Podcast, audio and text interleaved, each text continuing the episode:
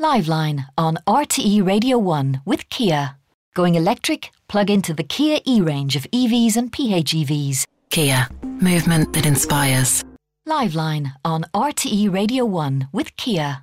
Going electric? Plug into the Kia e-range of E Vs and P H E Vs. Kia. Movement that inspires. oh eight one eight, seven one five, eight one five. Hello, good afternoon and you're very welcome to Liveline.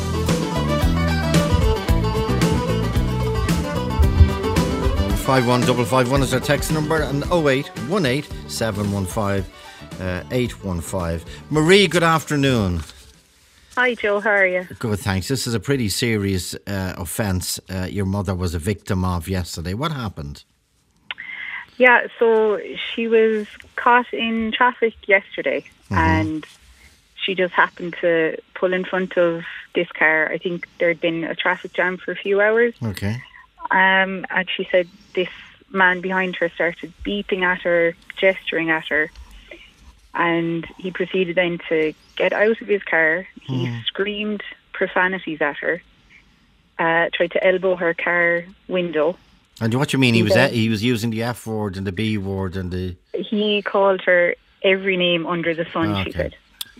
Um, oh, and he then opened her car door and spat on her. And where where did the spittle end up? Um, it went on her, she said. My God. Yeah. And were you saying he was elbowing the window? Yeah, elbowing her, we'll say, you know, the driver's window. He was elbowing, trying to get in, she thinks, yeah. And, like, what, what, have you any idea, or is your mother any idea? I know she's still dreadfully upset, and why wouldn't she be? But has she any idea what he was on about? I think there had been some something on the motorway that morning and people had been stuck in traffic yeah, but for that hours. Wasn't, but yeah, but that wasn't your mother's fault. It wasn't, but I don't know, was it just the thing that tipped him over the edge that she had pulled in in front of him? I have no idea, but... And what age group was this man? She thinks he was in his forties. Like, my mum is in her mid-sixties. Okay. She's a grandmother of two. She's a small, yeah. petite woman. And this man screaming at her and then spat at her. And what what size was he? What height was he insofar as? I think she said he was kind of average height, medium build. Okay, so and so a youngish man, uh, yeah. f- f- full of strength and uh, yeah. bravado, obviously. Um, now, spitting at somebody is bad at the best of times. Spitting yeah. at somebody in a pandemic is a pretty serious event, events, event, uh, offence. And it we, is, it's uh, shocking. We've, we've dug out two cases, right? And one judge, in fairness, pointed out that when you spit at somebody during a pandemic, you're not only affecting the person that's been spat at, you're affecting their whole family. Because their whole family yeah. might be in trouble if there's COVID in that spittle, and that's one of the ways it is yeah. transmitted. So we spat at your mother, which is yeah. which is uh, despicable. Another another judge um, said that in this case, uh, the the defendant uh, spat at a Garda uh, on the right hand side of his forehead, narrowly missing his eyes. And yeah. uh, as a result of that, the Garda and his family had to isolate because this woman was shouting, "I have the virus, I have the virus," believe it or not. Yeah. Um, so how is your mother today? She's still very shaken. Do you know, like, it's his behaviour. I don't know, does this man think that that's acceptable? Because it says an awful lot about him if that's the way that he behaves. Did your mother go to the Gardaí? My mum, like, she's not a confrontational person. Yeah, she didn't. What? She didn't want to make a fuss, but we said to her, even just ring them and see. And she rang our local Garda station. In fairness, she said they were very, very nice, but they said there wasn't a whole lot that they could do. It would be a very drawn-out affair. She'd have to make a statement. It yeah. would have to go to court. Yeah, it would, could be months waiting to be yeah. heard. And she, and then at the end of it, she said it. Simply his word against hers. Well, a lot of cases are. That's why we have juries and that's why we have judges, learned judges. It is normally yeah. one person's word against the other, and then the judge or a jury makes uh, makes a decision on the balance of probabilities. Do you believe yeah. your Do you believe your mother? Yes, a hundred percent. Why would you make uh, something like exactly. that? Exactly. How soon after this incident did your mother contact you? My sister texted me, and honestly, I thought she was making it up. I said, "That's not possible. Like, that doesn't happen." Yeah. She said, "No, it has happened." She's very shaken by it. And did she ring somebody? Was she able to ring somebody immediately after it happened, as she was stuck in traffic? No, she pulled in. She got off the motorway at the next exit, and okay. she had to sit in her car for a bit and just gather herself. Yeah. And say to herself, "Did that really happen? Did a grown That's it, uh, did yeah. a grown man in traffic, uh, chaos, which, and even if you were, what's what's the problem? These things happen." And it, but, it, but she wasn't. If a grown man in a traffic jam that everyone was enduring starts yeah. banging on my window with his elbow, starts effing and being and seeing out of him towards me, who we could see in the car. It's not as if we didn't know who was in the car. And you say your yeah. mother is a small woman, and, she, and she's a grandmother, which is still uh, quite young. And um, he opened the door and he spat at her. Yeah. And did your mother manage to say anything to him? She didn't say anything, but then he got back into his car. Okay. He then cut out and cut back in front of her and started zigzagging and braking and kind of wouldn't let her pass. What was he at? Now, see, then did she, she get the make of the car? Did she get the make of the car or the reg number? She got his registration, and we well were able to well, find out who oh. this man is. Oh, go on. Well, don't tell us his name, obviously. No, no. And no how, did you, how did you find out who he was? You, because I think there was a logo as well on the car. Like, it, okay. it was a business. And has your mother matched the photographs or whatever on that website or Facebook to what to the man she saw?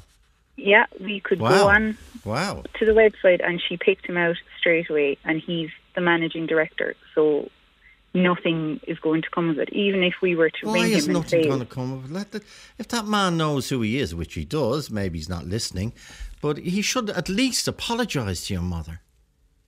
Well, that's the very least that he should do. But I, someone like that who would spit at somebody, I would have to question even what kind of person he is or his own morals. So I wouldn't hold out much hope of getting an apology. So you know who he is. Well, your mother knows, it, it has identified who she believes it is. It, yeah. it it it coincides with a logo on the on the car. She has the reg number, which is which is yeah. pretty conclusive, especially for a Garda investigation. And now, yeah. is your is your now that your mother, you said he's an M D of a company and she hasn't got a hope. Is that what your mother yeah. thinks? What's the point in taking this man on? She just she said it herself. She's not. She doesn't think she would be strong enough to face him. She said she yeah. would be scared to meet him in a courtroom. She doesn't ever want to see him again. Yeah. And she was very worried that even he would take her reg down and maybe be able to find her. Oh, that's how afraid no, yeah, she was. Yeah. Would she give the reg number to the Gardaí? Is that too much I, pressure? I just... I well, think let, let, her, let her think about it.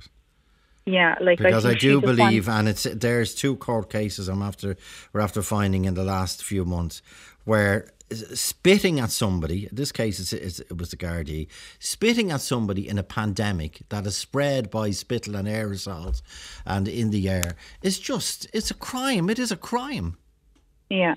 How do now? I'm not don't don't put your mother crossways or whatever, or upset her more than she's already upset.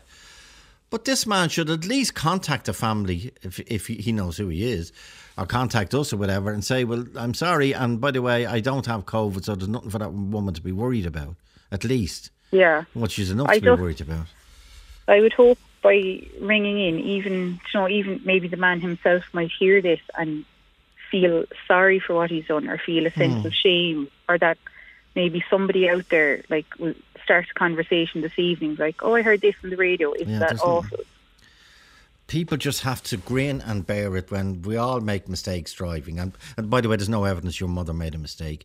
We all get caught in traffic jams and get upset and are ratty or whatever. Your mother wasn't. Yeah. This other man Uh, completely lost his head, it sounds like. Completely lost his head. Now, I don't know, and you don't know, what ghosts were on his shoulders that day. He could no, have got bad news, not. and we t- we take that into account. But he should at least, in the calm light of day, he should at least apologise. And uh, especially as your mother, I, fair play to her, she had the wit about her to get uh, the logo off the car and uh, a, a reg number, which is pretty conclusive. How is, how is your mother today? She's still upset yeah. by it, you know, and like I know you said, we don't know what's going on in anybody's yeah, life. Yeah, yeah. But, you know, I could be... Still doesn't I justify, yeah. the weight of the world on my shoulders, yeah, but exactly. I would never open someone else's car yeah. door and spit on them. There's, there's, there's about three or four offences there, opening someone's door, uh, on, uh, which is their property, without permission. Um, in the middle of traffic. It's just it's three, four, five, six offences that person committed. But the, the, the what he should do immediately is apologise and um, uh, explain to, to, to, to your mother. But you're, you you you know who he is. Yeah. And th- by the way... Even I th- think maybe that's satisfaction enough for the family that, you know, we know who this person okay. is. And do you... Do you I know where you're based, but did, would you ever come across him in the course of your daily business in the town? No, this this man is from a different area a in different Ireland. Area. Okay, okay. Yeah. But this man knows who he was. He knows he got out of a car yesterday, he elbowed a window, he was effing and being uh, at this woman. He pulled open the door and he spat at her. And she was yeah. in her uh, early sixties. And a small, you say a small woman, and small, small in the car as well. Um, yeah. Okay, Marie, kind regards to you and, and your and your mother, and I'm sure she'll have a long think about what's what's the best thing to do, but I understand completely why she's she feels under pressure at the moment.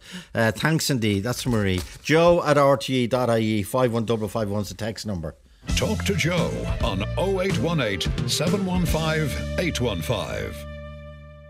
Liveline on R T E Radio one with Kia. Going electric? Plug into the Kia e-range of E Vs and P H E Vs. Kia, movement that inspires. Talk to Joe on oh eight one eight, seven one five, eight one five. Yesterday in the programme we spoke to a remarkable woman, Elizabeth Maloney, and uh, today, and was pointed out, there's another remarkable, and there are many more hopefully before Christmas, men and women that we'll be talking to. And this woman is Lucia Fitzgerald. Lucia, good afternoon. Morning. How are you keeping? I'm fine, thanks very much, Joe. What, what age were you when you ran away from Ireland? Uh, I was around fourteen or fifteen, something like that. Wow. Yes. You've been born in Bessborough, the mother baby home. Yeah. And did you know who your parents were? No idea. I had no idea at the time, no. And when you ran away at fourteen... Yeah. Which is what, fifty, sixty years ago... Yeah, that's you, right. You were. Where, where, where, how did you know where you were going? Well, the thing was, you see, uh, what what uh, prompted me to run away was uh, that um, I thought uh, that my parents were my parents, and they weren't. They were my grandparents. Ah. So I'd been lied to all those years, and I got a terrible shock when I found uh, my birth certificate in a drawer uh, that I wasn't supposed to be nosying in, wow. and um, so I got an awful shock. Yeah. And um, I decided uh, to, um, well, that wasn't the decision that made me actually run away, was that mm-hmm. my grand- I confronted my grandmother with it.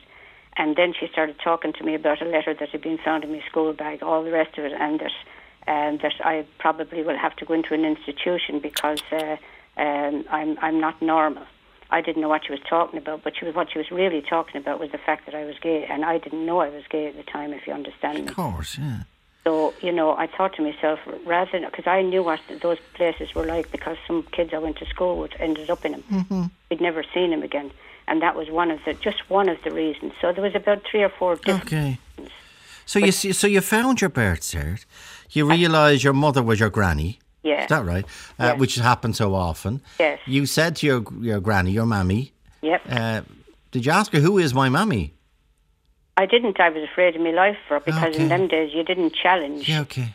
people that grew up, say, with very Victorian ideas. Are you with me? Yeah, of course I am. My life of her, Joe, to be perfectly honest with you. I mean, I loved her on one side, but on the other side I was afraid of my life yeah. because, uh, you know, she was uh, like a street angel and a, and, and a house devil, so to speak. Yeah.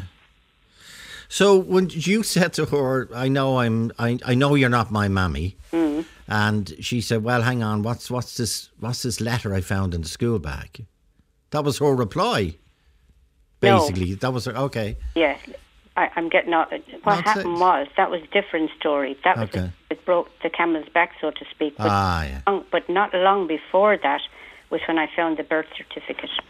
Okay, and she found a letter in your bag. Yeah, so now I, was, I wasn't the person I was supposed to be, and the next thing I'm, I'm this lesbian, and that I need to be put into uh, some sort of an asylum somewhere. So good God, good God. A shock. I never, I didn't know what a lesbian was. I wasn't interested in, in sex or anything else. Yeah. But I was being accused of it um, because of this letter from a friend of mine telling mm. he loved me. You know what I mean? Yeah, I've, yeah, yeah. Two young kids, for goodness sake. Teenage, teenagers, yeah. Teenagers, yes. So, so you decided to run away? I decided to run away and uh, and, and look for my birth mother, and I and I found her. And uh, basically speaking, uh, in uh, in all honesty, I, I, I couldn't stay there either because I felt yeah. terribly uncomfortable. Okay. And away from home and lonely and in a strange, strange uh, country. So I walked out of there for uh, personal reasons that I won't disclose. Okay. Thought I better, I better get out of here. But at fourteen, how did you get to England? Uh, I took, uh, I took some money out of the drawer that okay. my mother used to keep as emergency money. Yeah, well, it was an emergency. And, and I made myself, I went, got up myself uh, up to Dublin. Yeah. Um, um, um, and um, I got on the boat. And they asked me, you know, where was your parent? And I said, they're coming up with the, the things in a minute. They'll be up. I'm just going in. They left me straight in. Okay. So, um, and then I um, I went and I found my, my uh, birth mother, and that was it. So you landed where? Liverpool, Holyhead or whatever? I where? landed in Liverpool. Liverpool, okay. And, w- and where did you go next? I went uh, to find uh, my birth mother. So you had an address? Didn't stay there very long, and then oh, I hit okay. the streets of Manchester after that. I, I thought, I'm better off out on my own, you know, because everything but around what? me is a lie. But Lucia, what age were you when you were in Manchester on your own? God, love, I was only something like fifteen, coming up to sixteen, and I was living on the streets. I thought I'd rather be on the streets and just walk the streets and ha- have to put up with, you know, people telling me who I am, what I am, yeah. and, and that I'm going to be put away and that I'm no good and I'm this and I'm that. Um, so, you know, and all this was just be- because of my mother having me when she was young and me br- brought into the world in a Magdalene home, you know, so you couldn't make yeah. it up. It was like stigma that you, you just couldn't believe. So you're now fifteen and you're homeless in Manchester. Yes, and I'm out from... there on the streets, and I met mm-hmm. loads of other Irish kids on the streets for very similar reasons, and we all kind of hung out together and stuck okay. together. And we used to all go up to the local um, uh, uh, gay pub every night, and we'd sit outside watching them all going in and out because we felt safe sat there, you know. Yeah. And uh, we we, um, we we just kept ourselves well and clean, and um, got ourselves little uh, washing up jobs in the day, and that's how we survived, and, and, and mm-hmm. went into the local uh, toilets to wash our clothes and stuff like that. And we just kept ourselves going all the time, because one thing that uh, kept me going was that I thought, I'm not going to be sent back to Ireland in a coffin. Are you with me? I yeah. am not going to be. And that was what drove me. Don't go back, because then, you see, I would have turned out the the, uh, the person that uh, I was being predicted to be, which was this awful person that was now a lesbian, and, and that they uh, took in and, um, and and reared, and this was me thanks. You see what I'm saying? Yeah, of course I do. I mean, I was only a child. I had no idea what was yeah. going on. But the idea of going into another one of those homes, because I'd had smacks of uh, uh, things, uh, of corridors and yeah. nuns and beads, and I was afraid of my life of them all. And but, Lucia, when did when did you or when did you come in contact with the social services in Manchester? Well, uh, what happened was I was going home one night, uh, okay. to a place where I could uh, what you call it, uh, sofa surf. Yeah. And um, I, there was a bike on the side of the road, and I sure I got up on it the same as you, anyone would. Yeah, yeah. And the police pulled in behind me, uh. and that was it. And then they realised I was um, I was uh, underage, and so they told me that um, I'd, uh, I'd be put in uh, touch with a social worker. Okay. Anyway, they sent a social worker. The social worker found out I was gay. I told her I was gay. I said, and yeah. I don't want to go back to Ireland. I don't want to do this. And she said, right. So she said, well, what I'm going to do, she said, is this. She said, uh, I'm going to um, uh, send you to see a psychiatrist, she said, and see what he has to say, because he, she said, this, you're you're obviously upset uh, because you're, and this is what mm-hmm. and all the problems. And I said, there isn't a problem. And she said, well, you were arrested. And I said, I was only, you know, oh, jumped bicycle, on a yeah. didn't do anything wrong. When I went to court, there was forty-seven charges against me. I didn't know what was going on. Oh, my God. The next minute, I was sat in front of a psychiatrist. Okay. And told that um, she, she recommended that I go and see a psychiatrist. There wasn't a thing wrong with me. I was only a child, ignorant of that. Yeah. And um, they uh, basically, um, the psychiatrist was saying to me that um, I believe you're you're a lesbian. I didn't. I didn't know, that was the first time I'd ever heard the word lesbian. I said, what's a, what's a lesbian? What okay. is it? Because we were all called queers in them days. Oh, God, yeah. And yeah. anyway, to cut another long story short, yeah. he wanted to send me for lobotomy. Oh, I ran out. A lobotomy? Of, yep, and a lobotomy. I ran out of it. I said, what's that? I didn't even know what it was. And, oh, and it just went on from there. So I was I was on the run then for, for, for a good while, a couple of months anyway, maybe longer. And it was, the police finally found me. And it was two policewomen came looking for me. And uh, they said, we're looking for Lucia Fitzgerald, and I, I, I, we believe she lives here. Mm-hmm. Because by this time, now I was, I got myself a little job in the gay uh, pub. And you're brilliant, you're washing, brilliant. Just washing dishes and things. Yeah.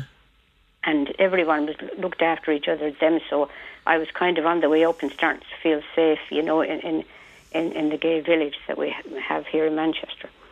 And... Um, And the next minute, you know, I, I was I was uh, being shipped off out again, you know. And when he said to me, when he said to you, Lucia, you go, you're you, you're going to have a, a, a lobotomy. I presume you ran, did you? Given how, oh how strong-willed you were, and out of that place. And do you know where? I, do you know where I was? And I didn't realise where, oh. where this social worker took me. She took me to the mental asylum in Salford, which is the city next door to Manchester. In Manchester, yeah. And I never knew where I was. And I just looked at the fe- I looked at this, this fella and I said, what do you mean you're going to um, do an operation on my brain? He said, it'll cure you. He said, because he said, all your problems, he said, is down to the fact that you're a lesbian. I said, oh, I don't think so. I said, all my problems, I said, is around the fact that I'm homeless and I'm trying to struggle. Yeah, you with yeah. me? And I didn't steal a bicycle. And you're so young. Yep, yep. And, and, and I know people say, oh, God, England's much more uh, uh, progressive than we are. But in the nineteen sixties, it wasn't. It wasn't. Homosexuality was a crime. Yes, as you know, or acts of homosexuality were were a crime. So, so did you, you did you run out of that hospital, or you just didn't turn no, up for the? I was sitting in front of this massive uh, mahogany table, and I was I'm only four, four foot eleven. Okay. And I so I pushed back the chair I was on. It had wheels, and I put my two feet up on the edge of the table, a big mahogany one, and I pressed it into the wall, and him with it, and I ran like good woman, up the corridors and everywhere. And I, it was that massive, the hospital. I was having terrible trouble trying to find my way okay, out. Okay. Anyway, I, I eventually ran out of it. And um, I um, I went and uh, back to where I used to live.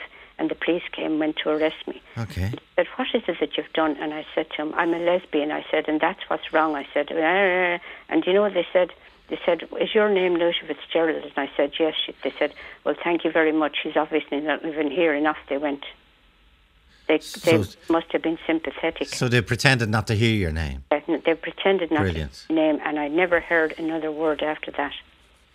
So that's your another remarkable uh, escape, so to speak. Yes. And but uh, I get the sense all the time you were, even given your circumstances, Lucia, and your age, mm. and your, your your your lack of family support, you you then just tr- you keep trying to get more a job and a job and a job. You're working all the time. Yes, I used to get jobs washing dishes, doing everything I could, waiting tables, working in the chip shop, anything, uh, to just keep myself well and alive. Because here's what drove me. I thought, I will never be sent home to Ireland in a box of failure. Yeah. You, you with me? Saying that, that yeah. drove me. And I and, and to this day, I'm proud of the fact that I didn't end up sent home in a box. And you know, this story would resonate with an awful lot of yeah. Irish young L G B T people. You know, I'm just one of thousands of stories, because after that journey, I met so many Irish people that went through the same thing as me, around the same age, loads of them, because they'd end up in, in Manchester in the Union and uh, down the gay clubs, and they'd tell you their stories, and they were heartbreaking, Joe, absolutely heartbreaking. Mm. And how did you? Okay, you're you're you're forever. Sorry, even though you're quite young, but you're forever pushing yourself. You're, you won't tolerate injustice or inhumanity to you, which is an incredible yes. thing for someone your age. But you're always trying to push yourself in terms of jobs. What was the, was there a big break you got positively, Lucia, or was it just slowly, slowly? It was slowly, slowly as you went along, uh, Joe. And then what happened was I, I overheard a conversation one night in a pub now, in a club now. Joe, I was at a very low ebb at the time, and I was okay. seriously thinking of uh, of committing suicide because okay. I was tired. I missed my family. I missed home and everything. Do you know what I mean? As much yeah. I suffered there, I, I still missed them all and missed the culture. And um, I was just really um, lonely in myself, so to speak. And I was thinking the cruelty that I see uh, uh, towards gay people back in those days was just awful. The lads could be arrested. We'd never see them again. They used to beat the hell out of the kids coming out of the pubs. And I thought, I can't live like this. So I seriously thought about it. And I was sitting in a club one night just up on a stool. Mm.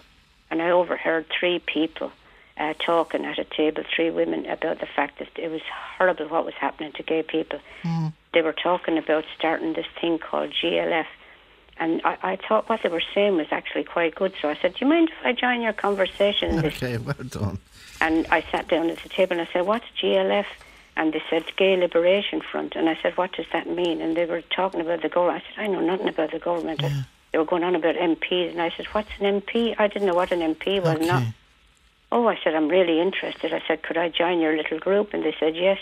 And that's when my whole life turned around at the the idea that we could actually change everything. Incredible. And what, what did you do in the Gay Liberation Front in Manchester in the early sixties? Well, what we did in the G... We had loads of meetings. They were called consciousness-raising meetings, okay. meaning look at ourselves and yeah. how other people become gay and are gay and how the system is treating us and whether it's legal or not legal, is it bullying or is what the hell is it? And then we started, get, because I started becoming more and more political with this group of women, et cetera, yeah. et cetera, and there was lads as well. And so we recognised with the lads that they had a different issue uh, with the state to us um, because we were oppressed as women as well mm-hmm. as Indians. Okay. So we said that we'll fight our own battle, and the lads went off and fought theirs. But we never kind of split, if you will, because we were all good old of friends. Of course, yeah, yeah. And um, and that's when when um, I became uh, an activist. Yeah. And the more I learned about society, the angrier I got, and how unfair I thought society in general was to people. And um, I thought, you know, this is basically what I want to do. And so everything I, I we looked around, myself and my best friend still today. After all these years, as the woman that um, I, I, I heard overheard at the table, uh, we created uh, the second Women's Aid in Manchester. We created the first women's uh, print and press ever ever in Manchester, and uh, it went on and on and on and everything. And we created a women's mm-hmm. centre where women with children could come late at night if they were having problems with a, a husband that was irate or, or battering them and stuff like that. Yeah, and yeah. on and on and on. And I've never stopped. And I, everything I looked at, I thought, right, we could do with this, we could do with that. Are you with me? And I never stopped. Mm. And you opened a, a women's refuge in the sixties. Would that be the sixties? It was the, yes, the even late though you're still quite... seventies. It was the early seventies when okay. we opened up a women's centre, yes. Which, which must have been one of the first on these islands. It was, yes. Uh, it was. Uh, I think it was anyway. We don't okay. know, and we never look back to find out because uh, it was that busy. We ran phone lines and helplines and everything. Um, you know, so you know, to, so people could come and get shelter, or at least be referred on, or get a little bit of support. We had police and everybody coming to the door late at night with women streaming in blood after their husbands had beat them, clutched there in the pouring rain with little kids hugging them. You know, and you, how could you turn them away? So we needed to open up a refuge. And that's basically what we did, Joe. We opened up. We went up and kicked the door in the big Victorian house, and then I got in touch with the council. And I said, "Jenny, mm. can't you come down?" I said, "There was a few of us there. Uh, is there any chance you could come down? Perhaps think about looking at uh, opening up a refuge here in, in the town because we're, we're getting all these women through the women's centre, and there's no place to put them, and the police can't stack the jails with them every night like they're doing, you know. And the children are frightened in jail. They didn't want to know. So, anyways, we thought, okay, well, so." What we did then was we called in the T Vs and the newspapers and everybody else, and a woman mm-hmm. came forward, bought the house for us, and um, we formed a, a women's aid like limited for the first time here in, in, in Manchester. And then, of course, we'd already started a women's press, so we had to go back to work in there, myself and Angela. And when we, we got um, people uh, and grants and everything else uh, to uh, subsidise uh, women workers there. But Lucia, you were fourteen. Like you, you, you okay, I know you ran away from home, for, and you managed to run By away that, from. I was from, about nineteen or twenty, something like at that. At that time, yeah. But yeah. How, what was your? Can I ask? What was your schooling? Oh, uh, there was not schooling. The nuns used to beat the living daylights out of me. Oh God! Oh, oh they, well, God. They all knew my backstory. They knew I came from a Magdalene home. So this one nun used to cripple me with a, a big oh, no. stick. stick thick old uh, ruler, not a ruler, a big thick stick, about an inch thick, and she'd beat the hands off me with it. Now, here's the thing, I can't write with my hands today, and I'm terrible dyslexic, oh, and I have um, what they describe as learning difficulties. If yeah. I can uh, go up on Twitter now, but I can only write in little bursts, and um, I've all sorts of little things, and if I see a form, any kind of forms, I can't fill them in. I, I panic when I see a form or anything like that. I've all these little things Uh, that's wrong with me, and I, I swear to Jesus it's because that nun used to beat the daylights out of me, so I stopped learning, if you understand me, because yeah. no matter how many times uh, that I tried to learn something, I couldn't learn it. And of course now I was told in later years that this thing called dyslexia yeah. and dyspraxia and all these other things, and that everything started to go into place. But in them days they didn't know that, so they used to kick the daylights out of the kids. They did the same though in the Christian Brothers. yeah And and I don't think England was much much better, given what you're what you're telling us. Oh, it wasn't. It was the same. It was yeah. the same. So you see, you know, it, it was all that type of thing that drove me. You know, I, I just and suddenly I was myself, and I wanted to find mm. out who I was and what I was made of. You know, it wasn't. I wasn't full of self self importance. My whole life was a discovery, if you, if you like, Joe. It was just I was discovering things about myself as I went on. You know. And I realised I wasn't this bad person that everybody... Because like when I first left home, I was full of very low self-esteem. Yeah. I, my, my only thing was to just stay alive, stay alive, don't be sent home in a box. And Lucia, have you been back to Ireland much? I have a few times, but yeah. I always ended up leaving because of some remarks somebody would make. Ah, go on. His yeah. running visits uh, and stuff like that, you know. And I thought, oh, Luke, go back to where you just feel safe, you know, and people is not going to be judging you. You but know, you see, I see one. We're getting messages about you now. They're saying you you've changed, you've changed the face of women's rights in Manchester. You've changed the face of Manchester. Yes. By your campaigning over the years. It wasn't just me though. It was I me know, with I know, I know, I know, I know. Yeah. Well, who? Go on, name. Well, do you want to name Angela or? Well, Angela Cooper, yes, she yeah. was my best friend. Uh, myself and Angela and some other women got the ball rolling. The other women now have, have passed away. Uh, God bless them. Yeah. Um, you know, but there's only me and her now left to tell the stories. And it was Angela in that group that you... Oh, God, yes, yes. That you No, that you... Remember you were in the... I don't know, you were in a pub and you heard them talking and you yes. said, can I join in? Those people, yes. Was she, Angela in that group? Yes. Oh, and brilliant, I, and, brilliant. And Angela, Angela was born in a Magdalene baby home as well. Whereabouts, in Ireland or England? And she in in uh, in uh, Ireland. Yeah, in Ireland, yeah. They only were in Ireland. All over to England. And, different uh, names. She was born here, sorry. Yeah. Was she born in England? I can't remember. I can't okay, okay. But, anyway, so, so we had all that in common, you know, of not, growing up not knowing who we were. And you received so a Lifetime Achievement Award yeah. uh, from the Pride of Manchester Awards. Yeah. Um, you, it, this, there, there's a, has there been a documentary made about about you and Angela? Yes, uh, it was called Invisible Women, and the reason uh, we made the documentary is because we went into the library one day to do some research about the women's movement okay. in Manchester, and there was basically nothing in there. So the whole women's story of Manchester and what happened in Manchester from the sixties onwards, there was no documentation. So uh, we got in t- I got in touch with uh, this uh, lad I knew, and uh, before we knew where, he says to me, should we make a documentary about that very story, about the journey? And I said, yes, lovely, let's do it. And what has kept you going, Lucia? What kept me going is uh, is uh, everywhere you look, you see injustice and, and, and people being fair, uh, being treated terribly unfairly for, for no fault of their own. As you were. Yes, as I was. And I can't stand people being treated unfairly. And if I think there's anything I can do to help, I'll, I'll help. because I know what it's like yeah. uh, to suffer uh, under uh, duress of uh, something you're not and that you never did or that you never stole or that you never said, are you with me? It's horrible. Yeah. Uh, a judge, uh, people being judged in, in, in ways that would destroy their little lives. I think it's disgraceful. And what are your le- well? You're still you're you're in your seventies, but you're still you're still young. What are your lessons? What are your lessons in life? What what would you say? Do you say to people? Well, obviously you, you discovered a secret as a child, which was deeply deeply traumatic. Yes, uh, the the the fact that I was born in a Magdalene baby home. Yeah. Hello. Uh, yeah, I know I can hear you. Oh, yeah, is that what you mean? Yeah, yeah. Th- yeah oh, th- I nearly died, Joe. Yeah. Oh, I nearly died because um, I-, I love the bones of my grandfather, and to yeah. think that he wasn't my dad uh, anymore. You know what I mean? Yeah, I, yeah. I then I was told he was my grandfather, and then uh, of course my mother wasn't my mother, and my brothers and sisters weren't really my brothers and sisters. My auntie. You know? Yeah. Oh, and I was so upset when I f- found out all about that, you know, because I didn't know I'd been anywhere, but I did have little rec- uh, uh, recognised. Yeah. Um, there was something wrong because um, I-, I used to have dreams and things about being in enclosed places, and I'd wake up sweating and uh, not knowing where I was and stuff like that. So there was there was something there, and I couldn't. Yeah. And of course, the, the big telltale sign, but you don't know.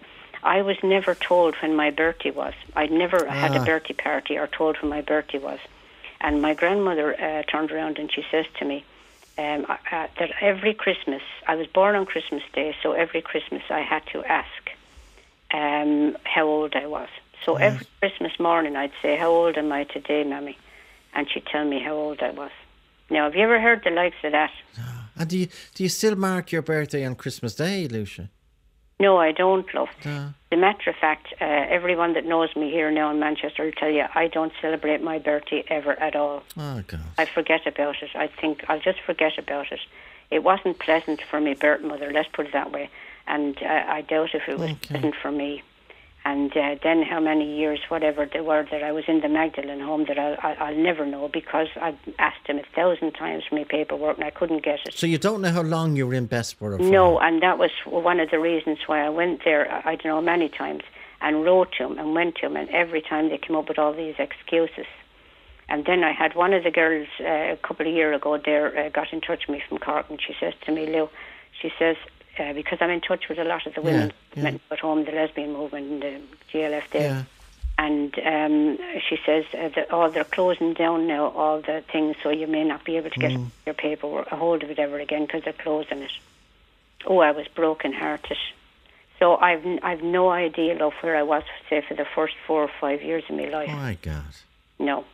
Except those little flashbacks you get in your dreams or whatever. I get, yeah, yeah, yeah. yeah. And say, I can't say, make... Uh, say, with us, say with us, Lucia. No, Noeline Connell has phoned in. Uh, oh eight one eight, seven one five, eight one five. Noeline, you're listening to Lucia. Yes, I'm absolutely amazed at her story.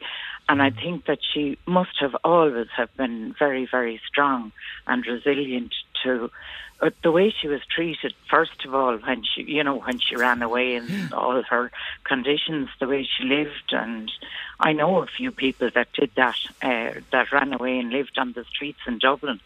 But uh, also the way she was treated for being gay. My mother came from County Clare and they had a shop. And that's mm. an awful lot in a small town, so everybody came to the town, into that shop. Okay. And uh, they used to, uh, some people that in from their area, um, people that went to the mother and baby homes used to go to Letterfrack. And my mother was very, very, very small, and the, the whole family, all the kids used to be in the shop all the time. And my mother said, small and all as she was, when somebody would say, God, I'm going back to Letterfrack, my mother didn't even know whether it was a person, place or thing, but she said she actually started, as she grew up, like uh, as a child, uh, she started to get very afraid when she heard that word. But I just can't get over that lady, you know. Lucia. My father was, he lived in the country and he saw girls that were yeah. pregnant or... Um, labelled as gay at the time, exactly going through like what Lucia is going through or went through at the time. And I mean, the way they were being treated was uh, terrible. Remarkable. And then my um, my little boy went, he's thirty now, he went into the Boy Scouts and they went away. They were six or seven. They went on a trip to, to Tralee or somewhere. Mm. And I, I just happened to say it to my mother, and she'd be very open-minded, extremely. And uh, she looked at me and I said, what's wrong? And she said, do you know who's bringing your son away? Are you sure? And anyway, so that was grand. A year or two later, I said, man, why did you have such a violent reaction to me for letting Niall away? You know what I mean? Mm. With uh, with people in the Boy Scouts. And she said, oh, in our time, uh, most of the leaders were kind of pervs. Oh, that, that's what they were labelled as. Yeah, yeah. They were gay. Some of them were gay. And two of them were well known in her town, yeah, and they gay, got horrendous yeah, treatment. Yeah, but gay, being gay isn't isn't isn't mm. a pair by any any. But like Lucia had all th- the treatment of being run run away, yeah. the way she ran away, and being gay, like she had two. That was incredible, to deal with, incredible you know? willpower. And Lucia, have you ever been honoured in Ireland? I know you've been honoured in Manchester. Uh, well, I've been honoured in Ireland in a way that I'm very proud of, and that was to be invited over by the L G B T community in Ireland there a few years ago. Right. I had the best time of my life. Uh, well, come well home to, to a welcome from the, the whole of the L G B T community in, in Ireland. I had a great time altogether. Okay, and what's what lies ahead of you now? You're still an activist, you're still campaigning, oh, you're I'm still, still working, I'm still at you're it still now. making a difference. I'm still at it. Um, what, what I'm doing now is um, I live in social housing. Okay. And what my thing is now, I'm in a thing called House Proud, which is uh, a group of L G B T people that works within social housing and that are also tenants of social housing. Okay. And uh, what we're doing is we're trying to get social housing to recognise hate crime and okay. other things that go on that is affecting us, and to uh. also think seriously about um, perhaps... Uh, building um, L G B T um, safe places to live, and so that's what um, I do now. And I'm also uh, involved in groups that are trying to get housing associations to recognise uh, that um, we might have special uh, need for, yeah. for um, hate crime within uh, housing itself. I'm just thinking, your family. I mean, your family back in Ireland, if they knew this. Surely they would be so proud of you. Well, I, I don't think there's many of them left. I think I, yeah. I know there's only one brother left, but I could be wrong because oh, okay. I haven't been in touch with him for donkey's years, so yeah, I wouldn't okay. know love.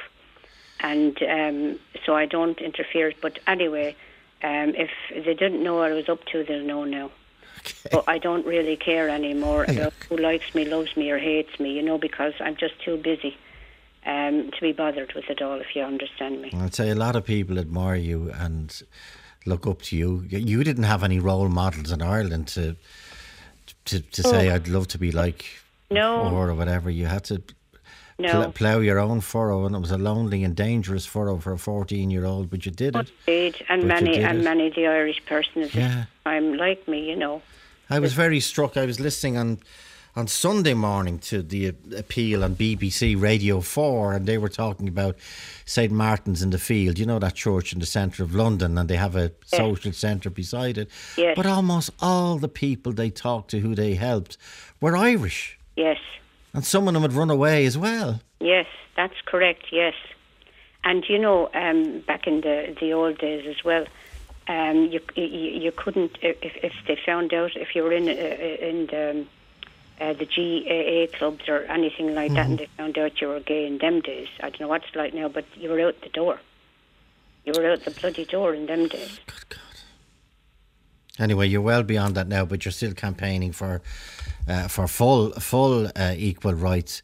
Uh, Lucia, thanks very much. Um, I, I, I, I was saying there, I think a lot of people would be proud of you and admire you, but I say a lot of people love you as well as their friend and and uh, companion, because um, you, you've a, you've a lovely way about you, and uh, the the willpower that uh, led a fourteen year old what sixty years ago sixty years ago in the nineteen sixties to actually leave Ireland, get on a get on a ship, say my parents are coming behind me, and then land in, in uh, Liverpool and then settle in Manchester and become such a part of Manchester life. And as some, as I said earlier, somebody said uh, you you've, you've changed the face the face of uh, Manchester. Do you like Christmas, Lucia? I know the whole thing about your birthday on Christmas Day is upsetting, but do you like Christmas?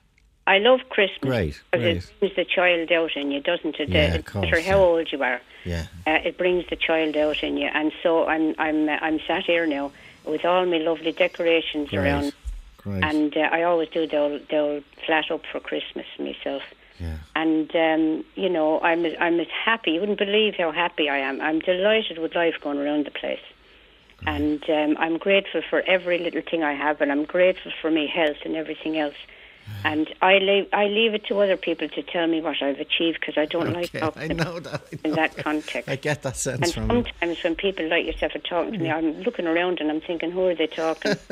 I have a little bit of an out-of-body experience. Okay, well, that's brilliant. I don't know who that is. That's, well, you're, you're, whoever she was, I like to yeah, shake. Well, well, I tell you, people listening today, let them make their own judgment.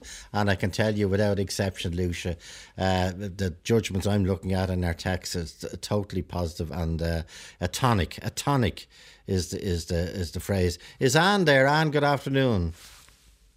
Good afternoon. How are you? Okay, I, I might have to take take a break. I just I'm, I'm run over time uh, with with Lucia. Um, L- Lucia, I'll stay you, on if you want me to. Okay, um, yeah, do do take a break. Yeah, go on. Yeah, I'll, please I'll, do, please do. I'll keep the phone open. Good. Well, thank you very much. Talk to Joe on oh eight one eight, seven one five, eight one five. Liveline on R T E Radio One with Kia. Discover our two two one offers at your local Kia dealer. For more, log on to kia dot com. Talk to Joe on oh eight one eight, seven one five, eight one five. And I'm talking to uh, Lucia Fitzgerald, and it began after yesterday's conversation, a phone call from Elizabeth Maloney, which led us talking to her life, and then somebody said, how come nobody's spoken to Lucia Fitzgerald? And we contacted her, and there... She uh, ran away from born in a mother and baby home, reared by a family she discovered weren't her real parents, and um, ran away from home at fourteen, uh, discovered uh, she was gay, and then uh, settled in Manchester and became, over the last uh, six decades, a leading light uh, campaigning in Manchester for women's refuges, not just campaigning, acting, opening. Women's Refuge, campaigning for uh, gay rights, and has has uh, recently uh, been awarded in Manchester. I think you should get an award back here, Lucia, from looking looking at the cards. How often would you come back to Ireland, Lucia? Um, not very often, you know. Uh, I wasn't home for years and years uh, until the um, the gay community, uh, the Letts and Brents of Ireland, started getting in touch with me. Yeah, uh, it's a okay. national organisation. Yeah, they're fantastic. You know, they all got in touch with me, and I did the tour with them. And uh, but before that, I hardly ever went home because um, oh, I don't know, you know, I, I just couldn't, I, I just couldn't. Yeah. Okay, well, we'll have a good Christmas and, and well done, and good health, continued good health, and good spirit, and you, as you say, you're you're content and happy. Long may that continue. And uh, thanks for talking to us. I, I cannot begin to read out because you, you're giving out to me because you're getting embarrassed. You're saying, I don't know if it's me you're talking about. But um, you, you would be blushing from here till Christmas Day and beyond with what people are saying about you positively, Lucia. So, Lucia Fitzgerald, thanks indeed, Lucia. And uh, a happy Christmas. A remarkable and story. Yourself, Joan. Thanks for having yeah, me on. No, thank, thank you. It was a privilege, a privilege. That's Lucia Fitzgerald. Thanks indeed, Lucia. Now, we've been contacted by Anne. Anne, Anne. Is in a very difficult situation, Anne, and you know you're on WhatsApp, so your line is even clearer. Uh, Anne, what's happened? Uh, hi, Joe. Yeah, Joe. Um, I suppose to begin with, um, my son John, he's a twenty-six-year-old uh, male who um, has a chronic addiction to alcohol, um, which really yeah. starts kind of. show its head more roughly in the last twelve months than it had been in the previous year to when he admitted he'd been um, drinking drinking as heavily as he was. Okay. Um, Joe, he's he a young man who you know who would suffer from A D H D and Asperger's, who would have went to the Letts and Brents and stayed in college mm. and worked his way in the back door to get his third level um, education and degree, okay. which he just managed managed to get. But during the time, he struggled with addiction. The addiction was so bad, he he lived with his peers in Limerick um, when he was attending college. But, mm. um, you know, on the, you know, they would often have to call me to say, listen, we have to bring in ambulance. Uh, John is going into mm. a seizure. He's been drinking al- alcohol roughly for so many days. And um, there I would go in, meet with the ambulance crew. They would, would take John to the hospital. John would be released a few hours later, and um, there you mm. go. John John was ready to go again, and um, despite my best actions of telling him how bad it is and how bad it could act for him, it did get bad for him. And um, we finally managed to get him into uh, a Bushy Park um, treatment centre okay. in Ennis, which is a private treatment centre, and I'm I, I'm separated myself for the last mm. four years, so it was a lot of uh, emailing Stephen Donnelly and, and, and begging for funding, okay. which he which they did give, okay. and he did. He did do his thirty nights, John, okay. but on the last night he came home, he drank four hours later. And when you say he came home, he came home to your house? He came back to my home. And where is he now? Uh, where is he now? Yeah. He he's he's in my house. He's in my home. There is there is nowhere for this for this young lad to be at this moment in time. Um, how was he at this? How was he today? Today we were on day four of his last detox. His detoxes are extremely hard mm-hmm. to manage. Um, it has come to the stage where my his his younger brother and sister have had to go and live with their dad because of the fact that they can't go mm. through another at-home detox with him. Normally, if his detox, if he was starting to seizure, mm. Joe, he would be brought by ambulance into hospital, maybe given a drip, home a few hours later. That would be that. So, um, despite everything, you know, he is begging and begging and begging for help.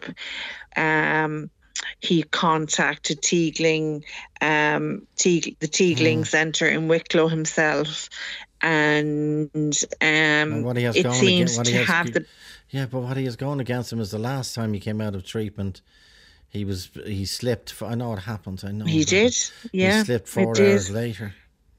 And this is it. And this is this is what happens, um, Joe, when you when you have, like, alcoholism is a disease, mm. which is pro- progressive, and which is fatal in the end, unfortunately.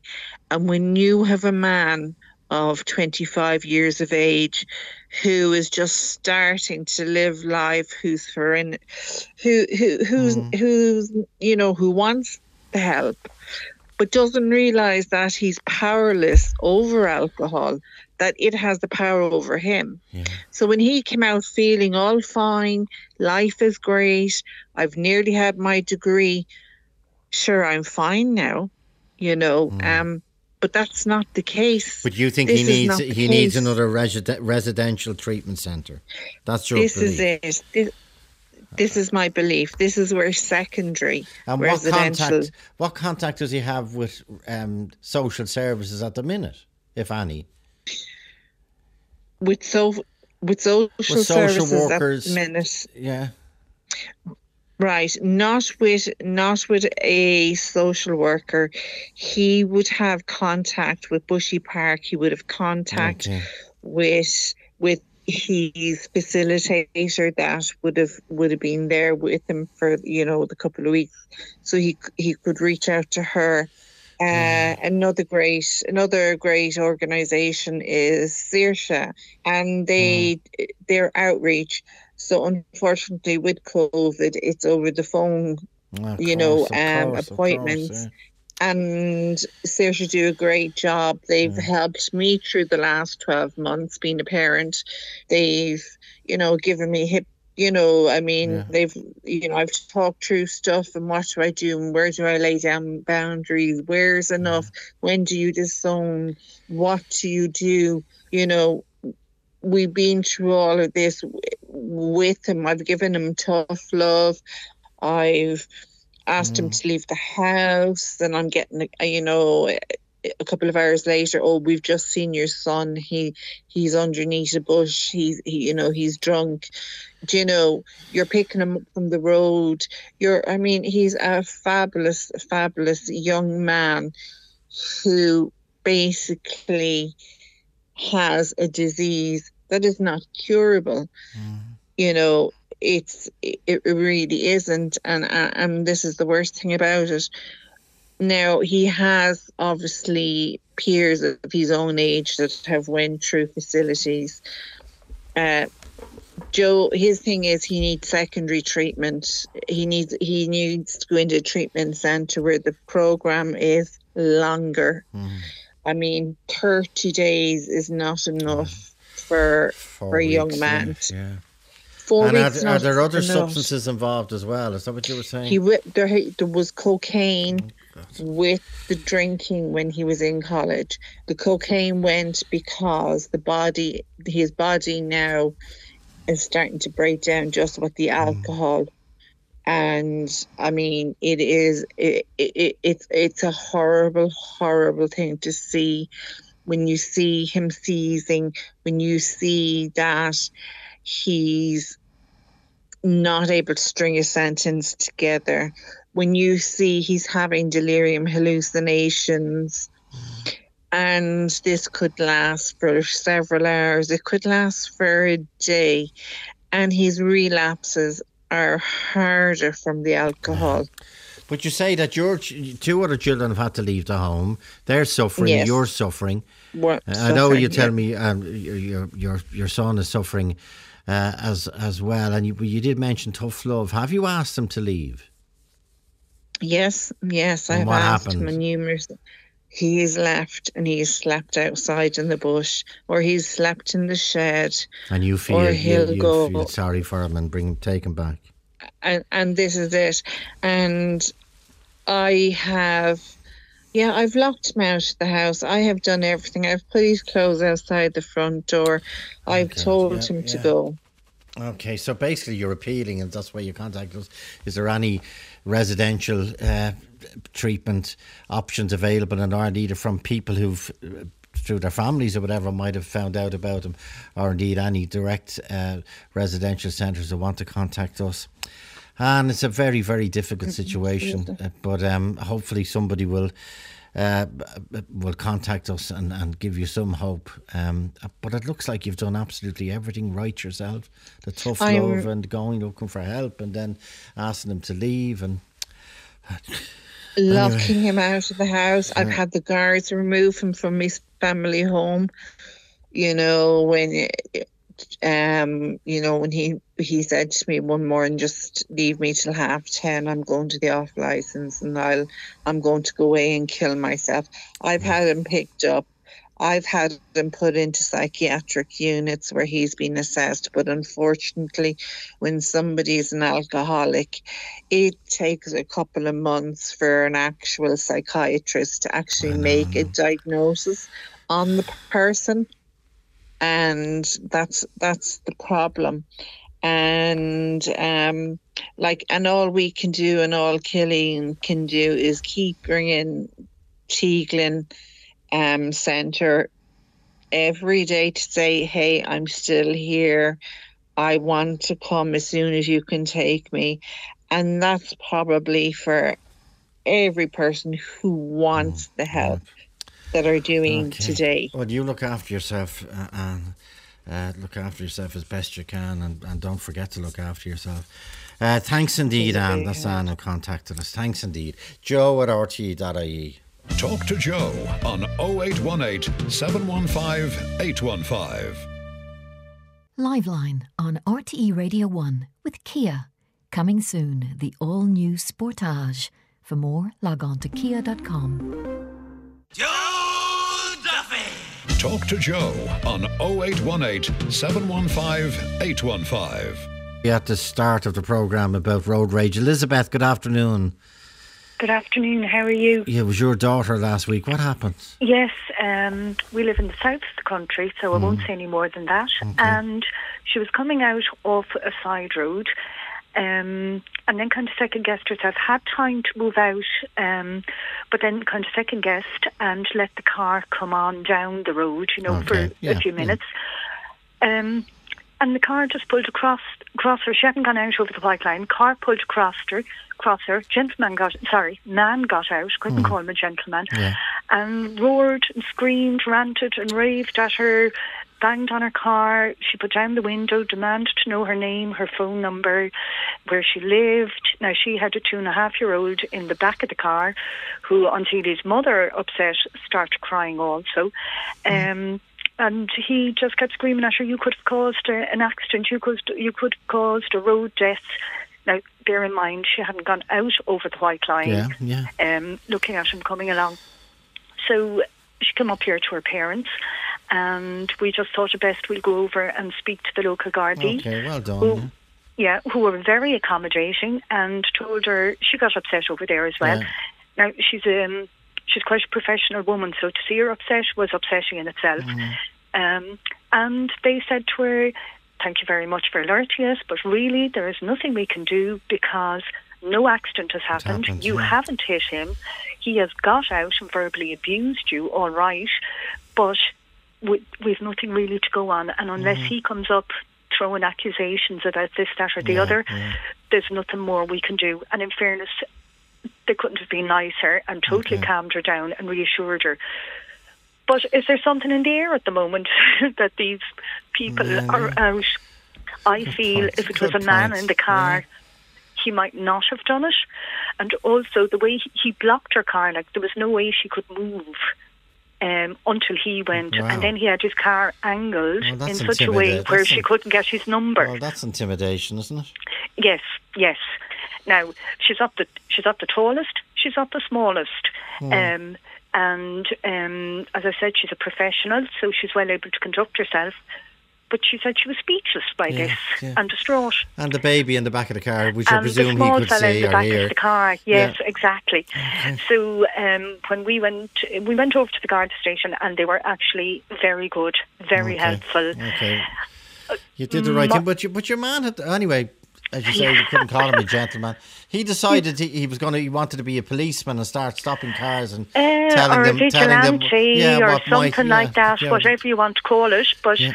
um, effectively blocked her. She said, even if I wanted to get away from the you couldn't, she couldn't. the diatribe yeah. that she was coming out with, she couldn't have got out. Okay. So um, another like, lesson for people to check themselves. It's ridiculous. It's, absolutely, and, and extremely traumatic as well as we traumatic, heard. And then to demand. What wasn't moving away until she gave him. She kept saying, I'm not giving you my name and my number. And he right. was taking, he took photos of her car, of the reg.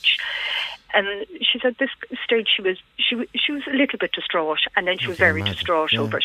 But anyway, um, okay.